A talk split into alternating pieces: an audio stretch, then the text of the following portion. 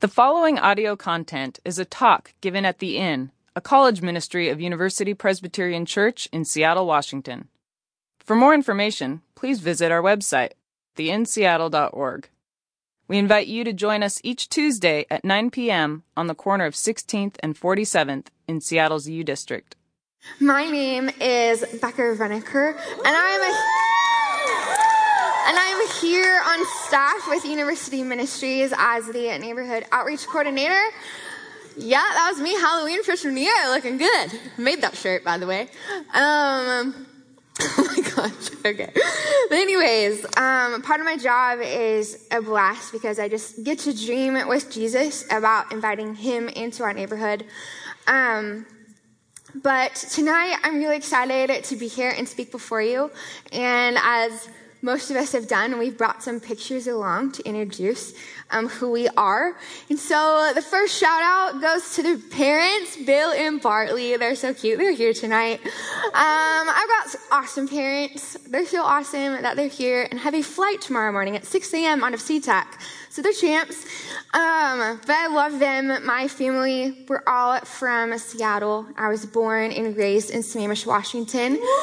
And I'm also one of three siblings. Um, here is a really adorable photo of us when we were younger. That's me on the left, my little sister Michelle, older brother Justin, looking so cute in that floral print, and my brother's really awesome bowl cut. Um, but but the good news is we grew up. And we've matured a little bit. There we are. Um, and we're all Washington Huskies. Um, my whole family are Washington Huskies, which is really awesome. Both my mom and dad went here, and we're also involved in the Greek system. My mom is Theta. My brother got into school. He joined a fraternity. I came. I became a Theta. And then my sister came, and then she was a Theta. So... all that to say, uh, we have a huge heart. I have a huge heart for the Greek system. And um, and through my season of being in the Greek system, that's really when I came to know who Jesus was. And I had a, I developed a huge heart for college ministry, and so I didn't want it to be over. So I applied to be an intern. But instead of doing it here in Seattle, I got to do it down at Malibu Presbyterian Church, where I met the other intern, Michael. Um, uh, so that's Michael there on the left. He is awesome. So yeah, he was an intern the year before me. Long story short, we started dating. You can all say, oh, that's so cute.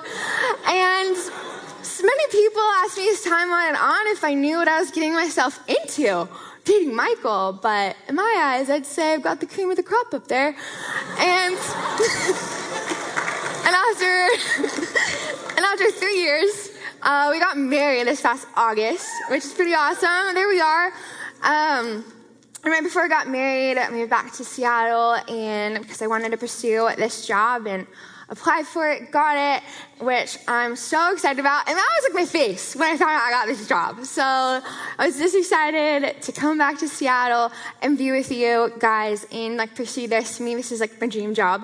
Um, I want to do it forever. I told Annika, who had it before me when I was a senior, that I'd do anything for it. So I feel really special that I'm here and getting to do this. Um, but enough about me. Tonight, we're here because you want to hear about Jesus. And he, um, we're going to be continuing in on our series of looking at um, God's purpose over Um, God's plan. And we've been looking at these questions that Scripture asks for the purpose of helping us guide us in questions that the world might ask or people you know might ask you. And essentially, um, we're getting to navigate uh, these talks as we look at how God's purpose guides our life's journey. And Ryan started us off um, by looking at Adam and when God asked him, "Where are you?" And if you were here last week, Jamie dropped the truth on us as we talked about who, when Jesus asked, who is my mother and who are my brothers? And tonight, we are going to look at the text of John five when Jesus proposes the question, do you want to be made well? So if we can throw up the text up on the screen, we can start reading. It's John five, beginning in verse one, and we'll read through fifteen. And it says, "After this, there was a feast of the Jews, and Jesus went up to Jerusalem. Now there is in Jerusalem by the sheep gate a pool, which is called in Hebrew Bethesda, having five porches. And these lay a great multitude of sick people, blind, lame, paralyzed, waiting for the moving of the water. For an angel went down at a certain time into the pool and stirred up the water. Then whoever stepped in first after the stirring of the water was made well of whatever disease he had. Now a certain man was there who had an infirmity for thirty-eight years. When Jesus saw him lying there, and knew that he had already had been in that condition a long time, he said to him, "Do you want to be made well?" The sick man answered him, "Sir, I have no one to put me into the pool when the water is stirred up, but while I am coming, another steps down before me." Jesus said to him, "Rise, take up your bed and walk." And immediately the man was made well, took up his bed and walked, and that day was the Sabbath. The Jews therefore said to him who was cured, "It is the Sabbath. It is not lawful for you to carry your bed." He answered them, "He who made me well said to me, 'Take up your bed and walk.'" Then he asked, "Who is the man who said to you, 'Take up your bed and walk'?" But the one who was healed did not know who it was, for Jesus had withdrawn, and a multitude being in that place. Afterward, Jesus found him in the temple and said to him, "See, you have been made well. Sin no more, lest a worse thing come upon you." The man departed and told the Jews that it was Jesus who made him well. And before we move on, please join me in prayer. Dear Heavenly Father, thank you so much that you loved us first, that you pursue us, God. I just pray that your Holy Spirit is present in this place and speaking to us tonight, God. I just rid myself of anything that's not of you, God, and I just ask that you take over and you speak through me, God, that no words um, spoken tonight are without your anointing, God. God, we just pray that we find hope in you this evening, God, and that everything that is said points to your goodness, God, and that you be glorified. We love you and we thank you. Amen. So how many of you guys enjoy the holiday season around Christmas? Pretty awesome, right? Like, so fun. Holidays are a blast. Um, and they also have the strangest things that come up. For example, Black Friday is crazy. How many of you guys have done Black Friday? Like, don't be embarrassed. Raise your hand if you've done Black Friday shopping. There's a lot of you. Okay. So if I'm really honest with myself, I've never actually done a Black Friday event because I've been so intimidated by like the insane news stories that come out from it. Like, I mean, you've seen them. Like they're like they're just crazy. They show the chaos of it all and the enormous lines outside of places like Target or Walmart. Um, I heard this story that this past winter there was two women who actually Stock or stayed outside of a Best Buy for twenty-two days before the Black Friday sale so that they could be first in line. twenty-two days they camped outside of Best Buy. Like, that's insane. And you can imagine them when the doors opened, it was just like the mad dash. They're probably taking people and throwing them out of their ways. And gosh, if you've heard more stories, like people like get pushed over it. People like fall on the ground and have been trampled on because of Black Friday deals. And it just the stress and the anxiety in these stores must be so much. And it's all for the prize that's in these people's eyes. If they can just get that gift, then they'll be well. Then they'll be happy. As I think about Black Friday and the insane social environment of it, I believe it really is this very similar raw picture of humanity that we actually experience at the pool of Bethesda that we see in John five. And as the text reads, um, Jesus goes up to Jerusalem to celebrate a feast of the Jews. And on his way, he comes upon this pool. And this pool is in a very outcasted area of the city. And it was named Bethesda. And um, in Greek, it was actually called the House of Kindness, which I think is a very fitting term given the desperate state of the people that are there. Um, but the text invites us to realize that there is a multitude of people gathered at this pool. You can imagine hundreds of people are there, if not thousands are there. And I think It's really unique that the text points out that there are actually five porches at the pool, because the number five in the Bible is the number of grace. So what we really have painted for us is this image of hurting humanity lying in the house of kindness, where grace is there and available. And to get us in more of the headspace of this story, I want you to imagine with me tonight that you are at the pool right now. And at this time in ancient tradition, if you were blind, lame, sick, paralyzed, and have some disease, it was believed by all that it was really God's judgment against you, because either you have sinned against God or your ancestors have sinned against God. People have no empathy for you. There's no compassion. You have little concern to them. And you would never have anybody of a healthy nature coming to visit you at a pool. You are outcasts. You're unworthy of attention. You're the sick. You're the desperate. And maybe you come to the pool of Bethesda because you've heard about its healing properties. Or maybe you're there because your family has given up on you. They left you there because they have no hope to make you well and have left you there and left you behind. The people that are around you have probably been there for years, maybe longer, but you've been there for decades. You've been there for decades. And no one is relaxing in this place. You're all like packed in like sardines. Can you imagine like living on top of each other?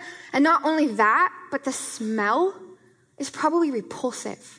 The sun, it's not like Grandma Day, going to the pool, get my sun on. Like you are not excited probably to be at this pool, but this is where you are. You feel cramped and uncomfortable, and everyone is probably socially and relationally manipulating each other because tr- they're trying to figure out who can help them get into that pool, because if they get into the pool, then their bodies will be healed. And you can't take your eyes off the pool. Like your eyes are on the pool every second of every day, because if you turn away, you can miss that moment when the angel stirred the water. But the second that it does happen, it's like this mad dash to the pool, like Black Friday, Black Friday. Everybody's running towards it, and only the smartest or the fastest or the wisest or whomever can get there gets there. And you've been there, and you keep missing out. You've lost the race more times than you can imagine. But imagine the life-changing opportunity it would be for you to be able to get into the pool, to be able to see for the first time, maybe even to walk for the first time in your entire life. So you can start to envision the constant chaos of this place, right? And the Bible tells us that Jesus comes upon this calamitous scene of sick, blind, lame, and paralyzed people. And as he comes, the camera zooms in on one person. This person whose name we never end up knowing, but we do know that he's been in this environment for over thirty-eight years. And as a person who's been lame for this long, we can imagine that the disease that he has is no longer an external disease at this point.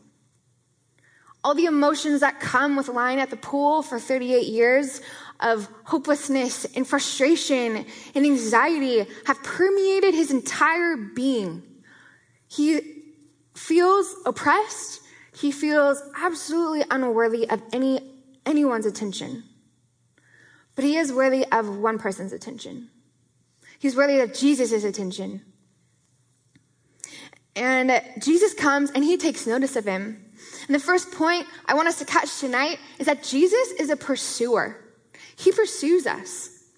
And he always pursues us first. And we know this because as he comes to this man, this man is in his view, his vision, his focus, even before he even knew who he was.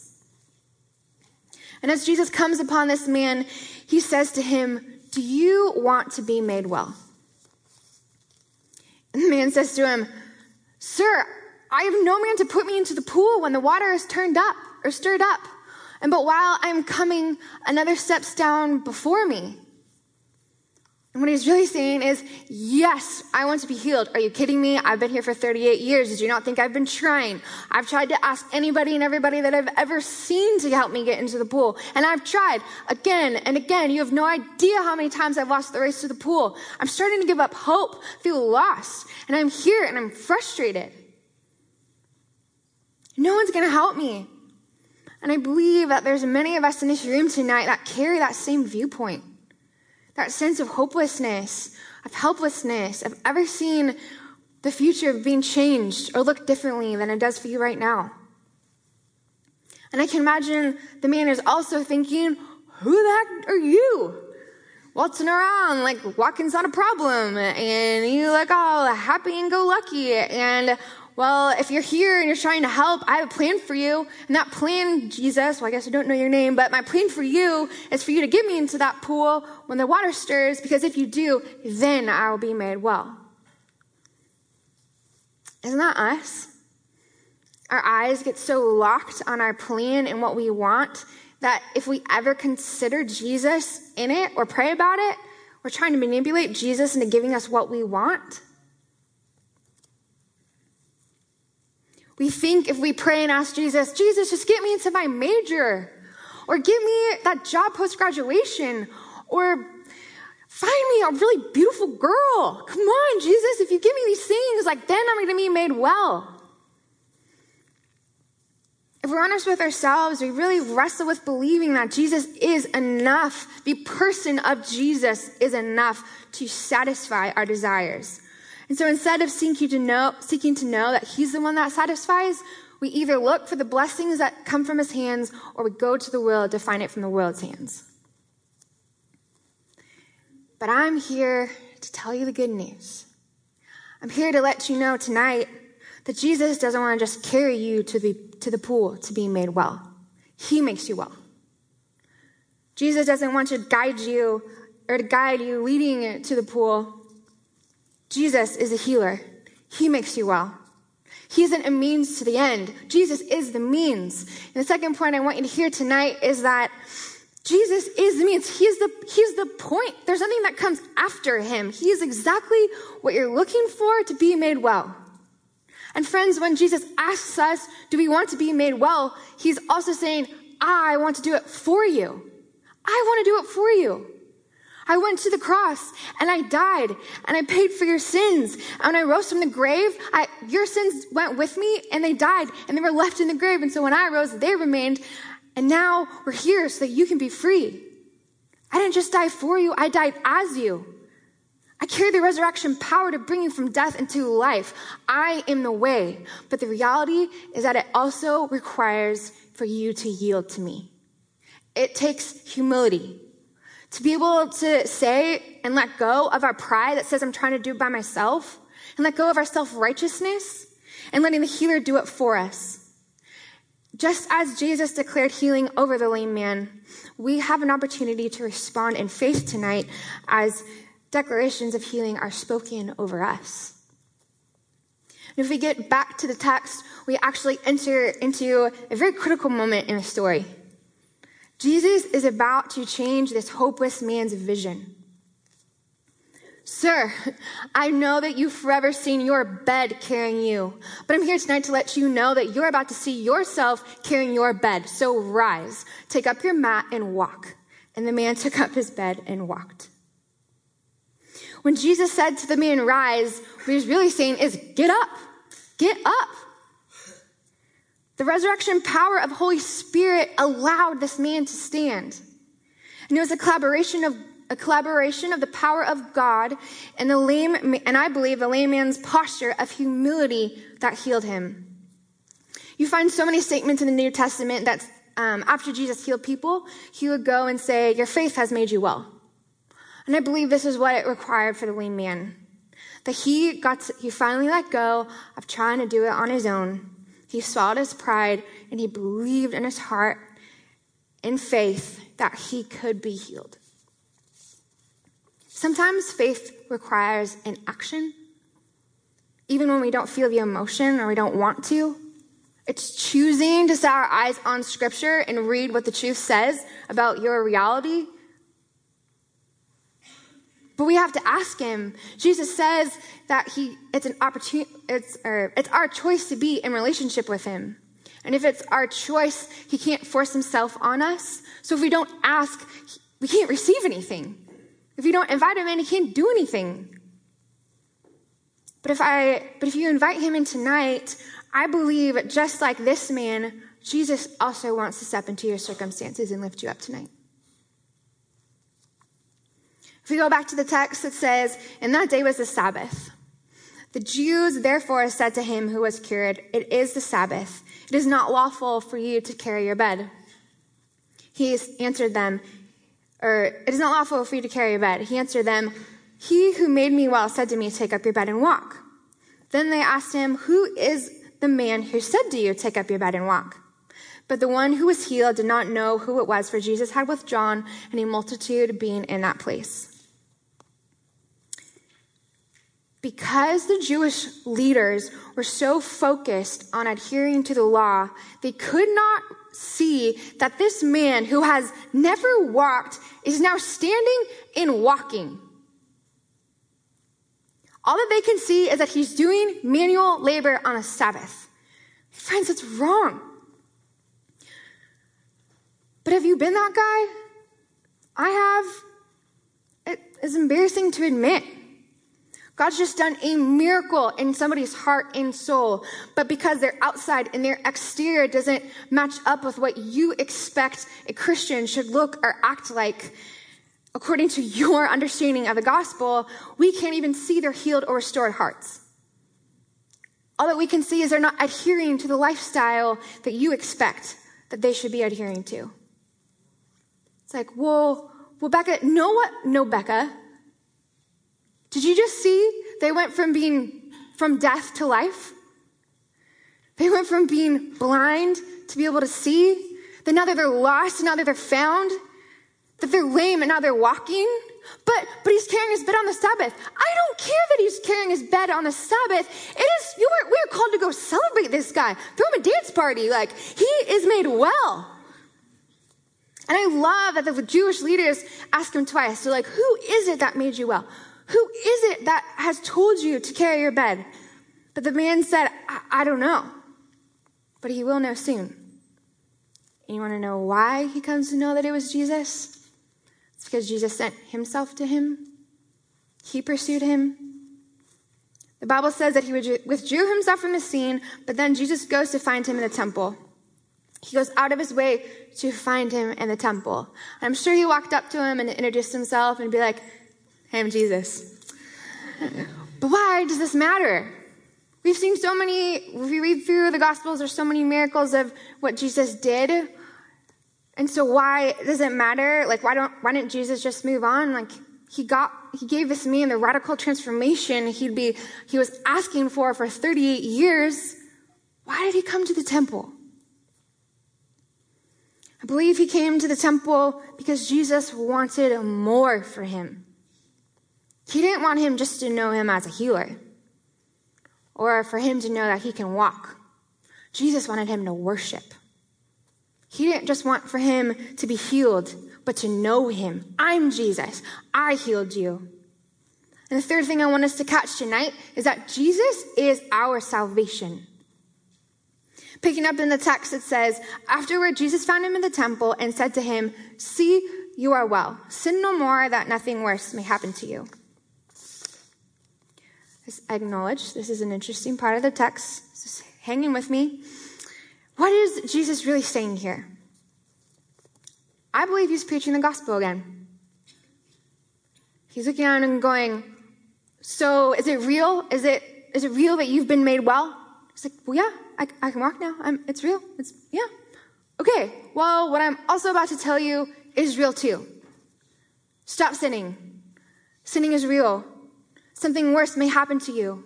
Something worse than being lame. It's called separation from God. You need to stop sinning.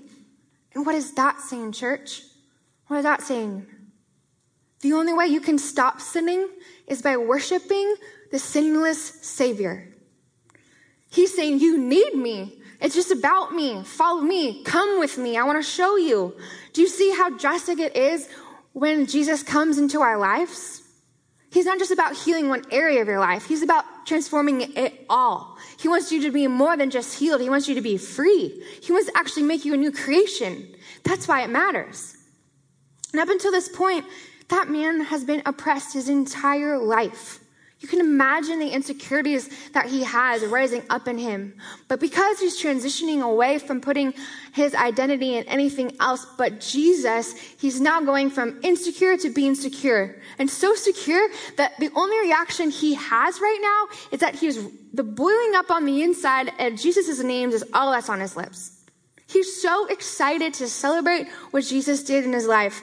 The text says that the man went away and told the Jews that it was Jesus who had healed him. Jesus is all on the tip of his tongue. And he wants everybody to know. It's all I can think about, and I love that. And tonight, as we're gathered here in this house of kindness, in this place that's covered in God's grace, we have an invitation. We have an invitation to let go of our plans that tell us, once this happens, then I'll be made well. Jesus wants for you to know that you can be made well tonight, right now. His means may be different than what you're looking for, though. Maybe his timing isn't your timing, or maybe it doesn't look the way that you expected it to look, or it doesn't meet your expectations. His means could be immediate physical healing. I've been healed. I've seen people be healed. I believe God can do that. I also have seen him do emotional healing in a, in a flash of a moment too. But maybe his means say, I just want you to know my character. I want you to know me. In his presence, you might experience Jesus just comforting you with a supernatural peace. Or maybe he's giving you the hope that you never have had before as you choose to trust in him and give him your burdens. Our God is good. He loves you. He's for you. He only wants good things for you. He only has good gifts to give you. But we get so caught up in our own specific unanswered prayers that we just throw in the towel. We're a culture that likes to pray as soon as possible prayers. Um, we get really annoyed when websites don't load fast enough. Like, we have no patience. But I believe Jesus actually invites us to pray as long as it takes prayers. So you pray tonight, and you ask him for healing. And if it doesn't happen, you can wake up tomorrow, and you ask for full healing again. And if it doesn't happen tomorrow, you keep asking, and you keep asking, again and again and again, and you don't give up. And the good news is that every time you're praying, you're in his presence, and that's good. And for a large part of my life, I've struggled with self-worth. I never felt like I was enough or could be loved unconditionally by Jesus.